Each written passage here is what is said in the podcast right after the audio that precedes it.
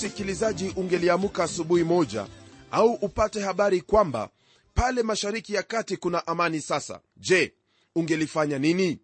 Naamini ya kwamba ungelifurahi na pia ungelimtukuza mungu kwa ajili ya jambo kama hilo. Nam wakati waja ndugu msikilizaji ambapo israeli itakuwa na amani kwa miaka elfu moja chini ya agano jipya hili ndilo ambalo tutaliangalia kwenye somo letu la leo ambalo latoka kwenye sura ya 56 ya kitabu hiki cha isaya hadi ile sura ya 57 aya ya tano. ndugu msikilizaji watu wengi hawaelewi kwa nini kuna shida katika nchi ya israeli lakini iwapo utafuata historia ya israeli kwa umakini utafahamu kwamba kwa sababu ya wao kumkana masihi wao ambaye pia ni mungu wao hiyo ndiyo ilikuwa chanzo cha wao kuanza kupata shida fahamu kwamba mungu aliyeumba israeli yeye tu ndiye ambaye yaweza kuleta amani katika nchi hiyo. Naam pongezi kwa hao ambao wanatafuta kuleta amani israeli lakini napenda kukufahamisha ndugu msikilizaji kwamba amani itakuwepo tu israeli wakati huo ambapo israeli watamrudia mungu wao. Hebu sasa tuweze kuingia kwenye sura hii ya 56 ili tupate haya yaliyomo jambo lile ambalo tutalizingatia kwenye sura hii ya 56 ni kuhusu baraka za waisraeli wakati wa miaka 1000 chini ya agano jipya. Pamoja na hiyo ndugu msikilizaji ningependa tu uweze kufahamu kwamba hapa ndipo ambapo maneno yamezungumuzwa sana kumuhusu bwana yesu kristo kama mwokozi wa ulimwengu.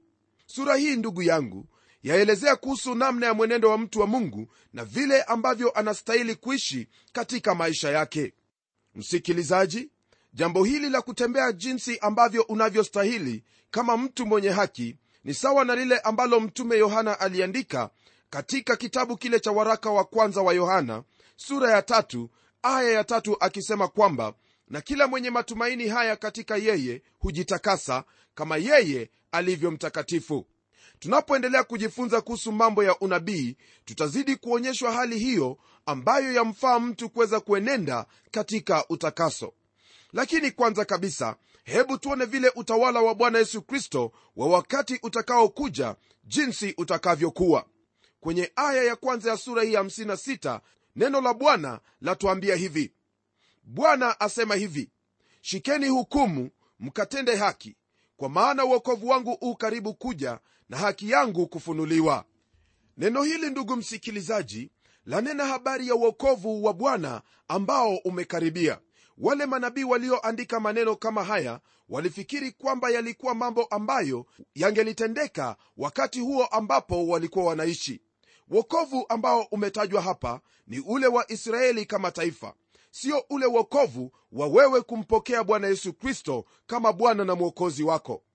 Haya ndiyo yale maneno ambayo mtume paulo alikuwa nayo moyoni mwake alipokuwa akiandika maneno haya katika kile kitabu cha warumi sura ya 11 aya ya 26 akisema hivi hivyo israeli wote wataokoka kama ilivyoandikwa. Mwokozi atakuja kutoka sayuni atamtenga yakobo na maasia yake. Msikilizaji haya ndiyo mambo ambayo yaliwapatia waisraeli mwongozo wa kutenda haki kwa kuwa wokovu wao ulikuwa umekaribia kama vile nasi pia tunavyohimizwa kuyaishi maisha matakatifu kwa kuwa hata nasi wokovu wetu unakaribia. Kifungu kinachofuatia cha pili neno la mungu latuambia hivi heri afanyaye haya na mwanadamu ayashikaye sana azishikaye sabato asizivunje auzuiaye mkono wake usifanye uovu wowote. Kwenye kifungu hiki ndugu msikilizaji twaona kwamba kinahusu wakati ule ambapo bwana wetu yesu kristo atakuwa katika utawala wake wa miaka elfu moja hapa duniani. Wakati huo ambao neno la mungu lanena ndugu msikilizaji yani wakati huo wa miaka elfu ya kristo kutawala watu wataitakasa sabato na kuilinda jinsi inavyohitajika. Ila kwa sasa hivi ndugu yangu neno la mungu latwambia katika wakolosai sura ya pili aya ile ya 16 kwamba basi mtu asiwahukumu ninyi katika vyakula au vinywaji au kwa sababu ya siku kuu au mwandamo wa mwezi au sabato. Maneno haya yanamaanisha kwamba hatumo ndani ya sabato ya namna vile itakavyokuwa wakati huo utakaokuja. Bali tumo ndani yake yesu kristo ambaye ni bwana wa sabato. Unapompokea bwana yesu kristo basi wewe hauivunji sabato maana sabato yako unaendelea kumwabudu mungu jinsi sabato ilivyotengwa kwa ajili ya kumwabudu mungu. Kwenye aya inayofuatia ya tatu ndugu msikilizaji neno la mungu liendelea kutufunulia jinsi hali na mambo yatakavyokuwa wakati wa utawala huo wa kristo. Neno lasema hivi wala mgeni aambatanaye na bwana asiseme hivi hakika yake bwana atanitenga na watu wake wala towashi asiseme mimi ni mti mkavu andiko hili ndugu msikilizaji latuonyesha kwamba katika ufalme wake bwana yesu kristo watu hawatajihesabu tena kuwa wageni mbele zake mungu. Wote watakuwa wamekaribishwa kwake. Hata wale ambao watakuwa na hitilafu za namna fulani kwenye miili yao wao hawatafungiwa nje. Kumbuka kwamba ndugu msikilizaji matowashi hawakuruhusiwa kwenye agano la kale kuingia katika hekalu wala kuweza kukuwa makuhani. Lakini wakati huo wa utawala wa bwana yesu kristo watu wote watakuwa sawa na mungu atawakubali wote machoni pake. Neno la mungu laendelea kutwambia hapa kwamba kwa maana bwana awaambia hivi matowashi wanaozishika sabato zangu na kuyachagua mambo yanipendezayo na kulishika sana agano langu. Nitawapa hawa nyumbani mwangu na ndani ya kuta zangu kumbukumbu na jina lililo jema kuliko kuwa na wana na binti. Nitawapa jina lidumulo milele lisilokatiliwa mbali msikilizaji wangu kwenye aya hizo mbili ambazo tumezisoma yani aya ya nne na ya tano neno la mungu latuambia kuhusu jinsi ambavyo mungu atabadilisha hali ya hao matoashi. Kwa kweli maneno haya yatuonyesha kwamba watu wa kila aina wamekaribishwa na pia kukubalika kwake mungu bila mapendeleo yoyote. Katika ufalme wake bwana yesu kristo hakuna hata mmoja ambaye atabaguliwa. Huu ndio utofauti ulioko kati ya mungu na wanadamu. Wanadamu wana upendeleo lakini mungu hana upendeleo. Msikilizaji wewe ambaye unafikiri kwamba mungu anawapendelea watu tazama neno la mungu lasema kwamba wale ambao wanazishika sabato zake na kuchagua mambo yanayompendeza mungu hao ndiyo ambao mungu atawapa jina jina ambalo litakuwa kumbukumbu mbele zake mungu huenda wafikiri kwamba maneno hayo yananena tu habari za wale ambao ni matoashi la lile ambalo lipo ni kwamba ndugu msikilizaji mtu ambaye ni towashi ni mtu ambaye ana upungufu wa namna fulani katika mwili wake. Na sisi ambao ni wanadamu neno la mungu latuambia kwamba sote tumetenda dhambi na kupungukiwa na utukufu wake mungu. Lakini twafanyika haki bure kupitia yesu kristo mwana wake.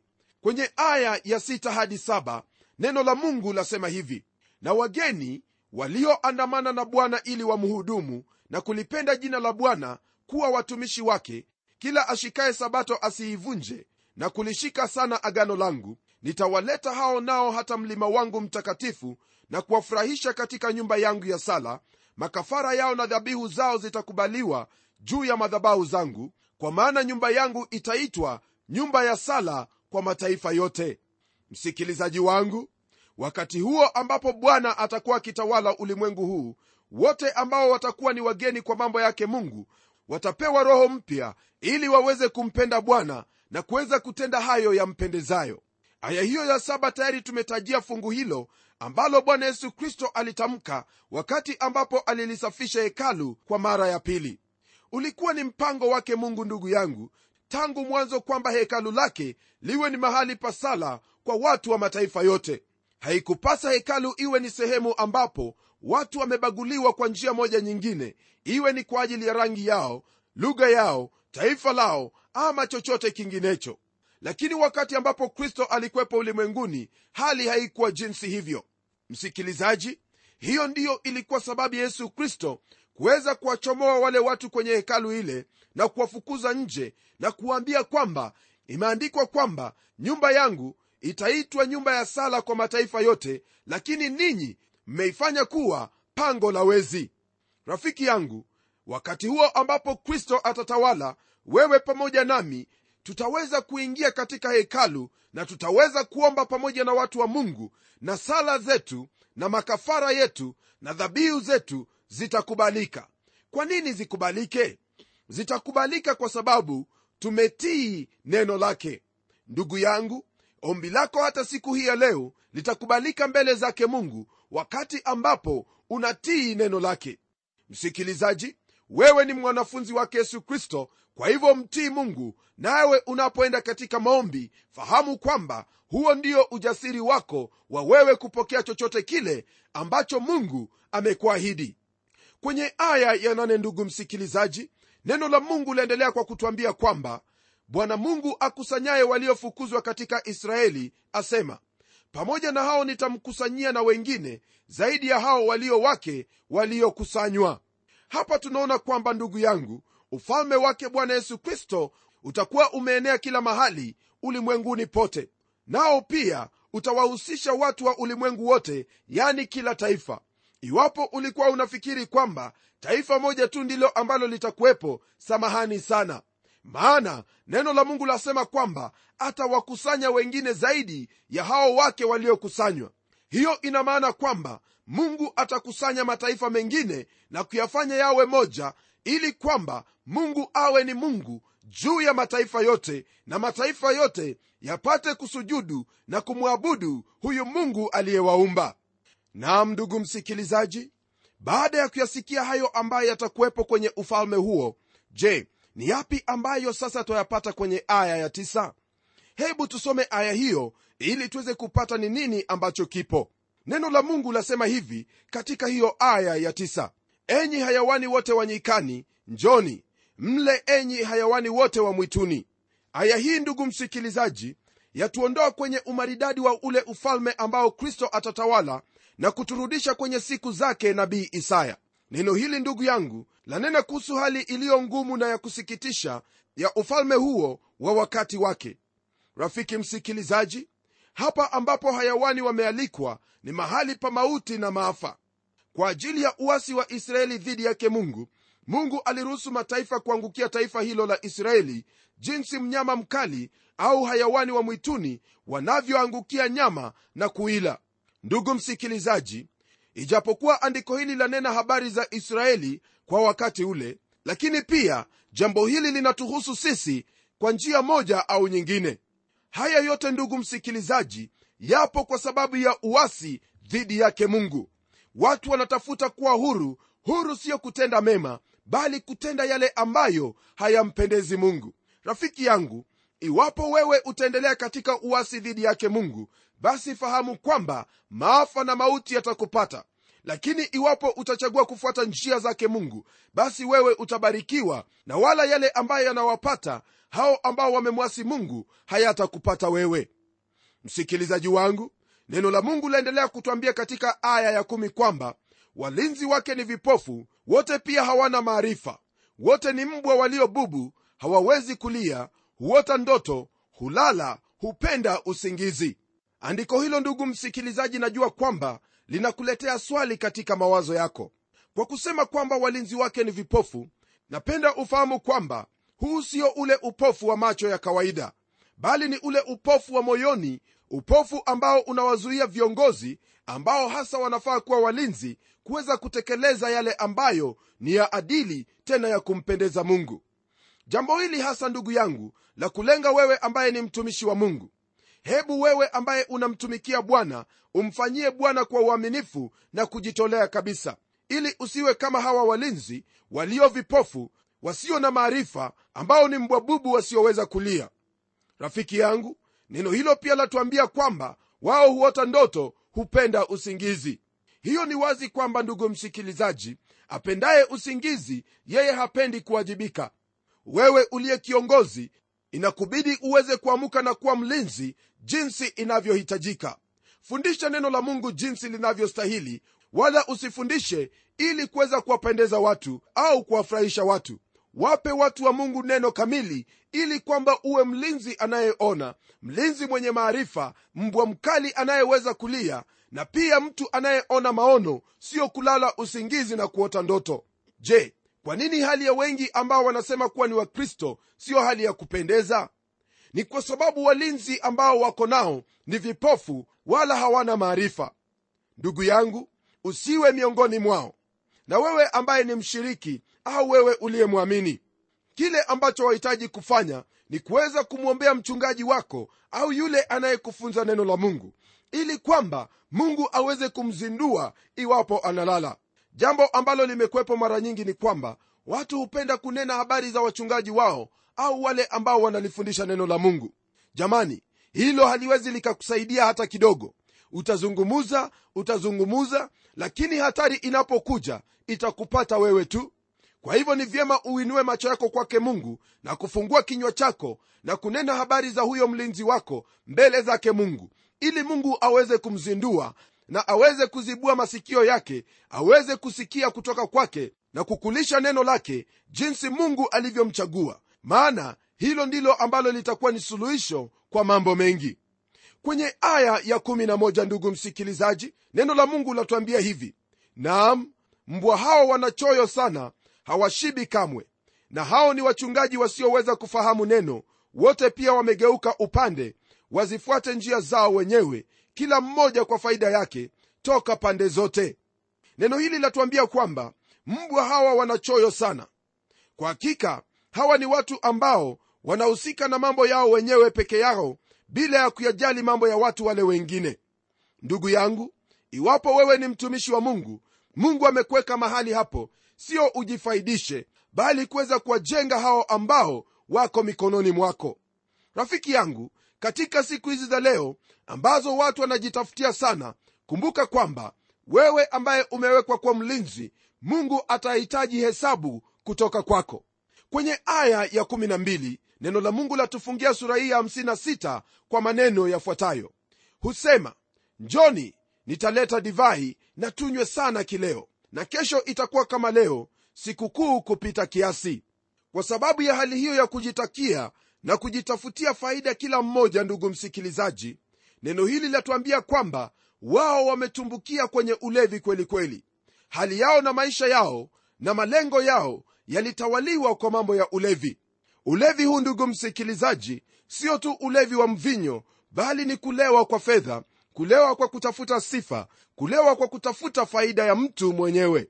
Jambo hili ndugu msikilizaji ni jambo ambalo kwa hakika halipendezi hata kidogo maana ni jambo ambalo laleta choyo ubinafsi na hali ya kuleta maumivu sana katika maisha ya wanadamu. Maana ulevi humpotosha mtu asiendelee katika akili zake timamu bali huenenda katika njia isiyompendeza mungu. Ndugu msikilizaji ni kitu gani hicho ambacho cha kuongoza katika maisha yako? Je wewe unatafuta kuongozwa na roho au kuongozwa na mambo yako mwenyewe?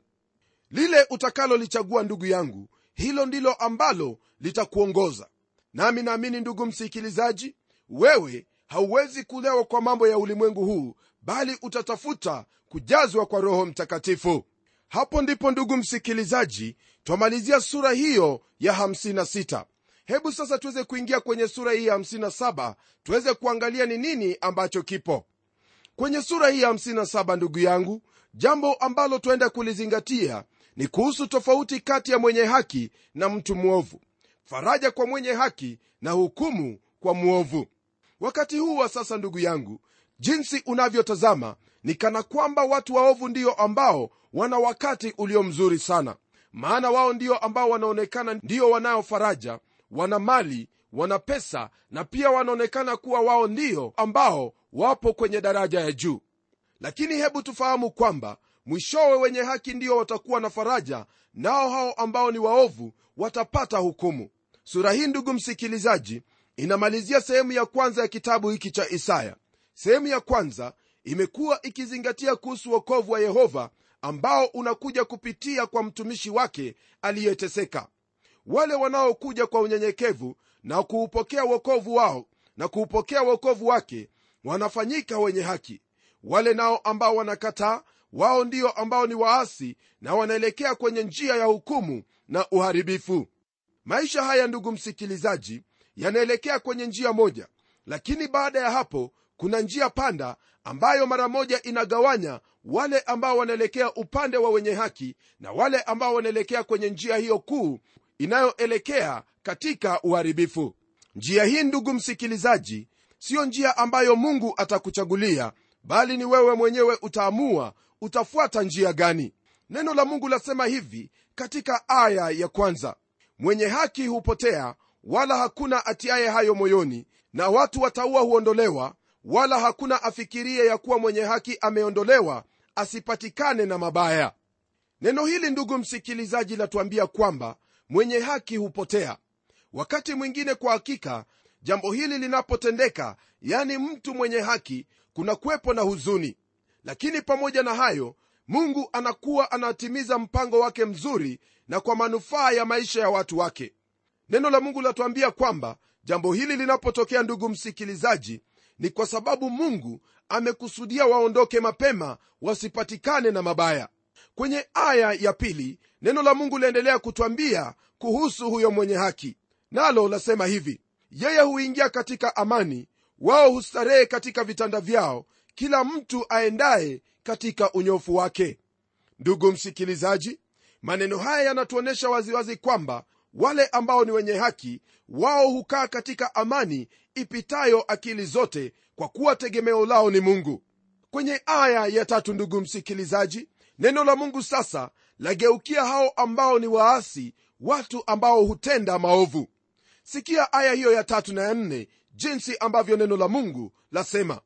Lakini ninyi karibuni hapa enyi wana wa mwanamke mchawi uzao wa mzinzi na kahaba. Mnafanya dhihaka yenu juu ya nani?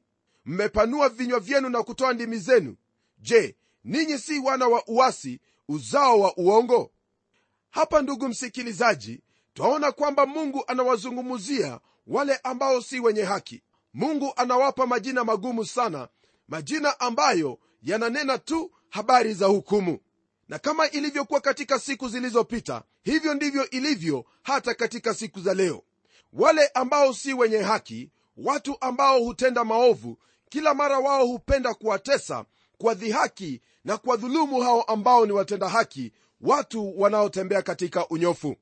Msikilizaji wangu neno la mungu latuambia kwamba iwapo wewe utataka kuishi katika maisha ya haki katika ulimwengu huu basi jiandaye kwa ajili ya dhihaka na mambo mengi ambayo watu waovu watakutendea. Kisha kwenye aya ya tano neno la mungu laendelea kwa kutwambia kwamba ninyi mnaowasha tamaa zenu kati ya mialoni chini ya kila mti wenye majani mabichi ninyi mnaoua watoto mabondeni chini ya mianya ya majabali.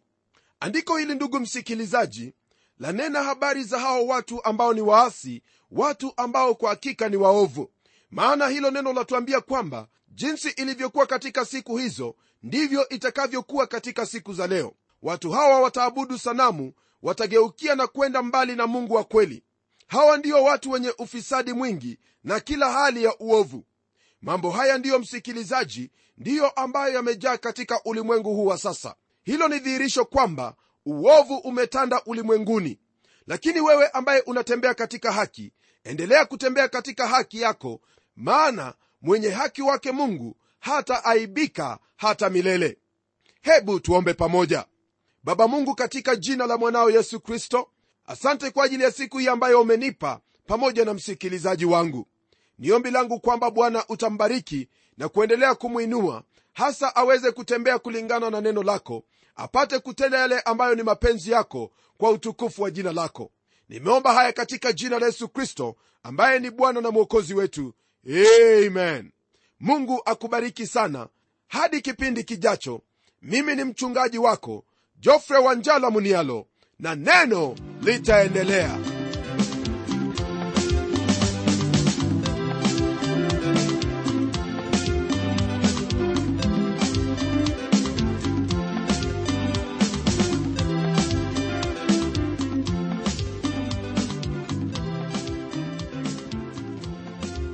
asante sana msikilizaji wangu kwa kuwa pamoja nasi na iwapo una swali au pendekezo tafadhali tuandikie barua ukitumia anwani ifuatayo.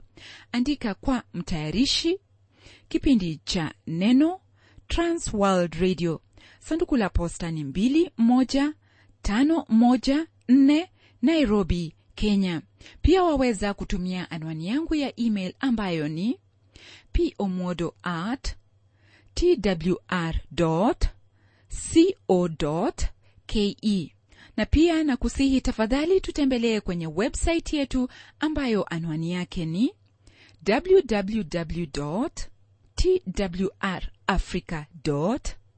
org nimengojea barua yako kwa hamu msikilizaji wangu. Na hadi wakati mwingine ndimi mtayarishi wa kipindi hiki pamela umodo ambaye ninakuaga nikikutakia baraka za mwenyezi mungu. Neno litaendelea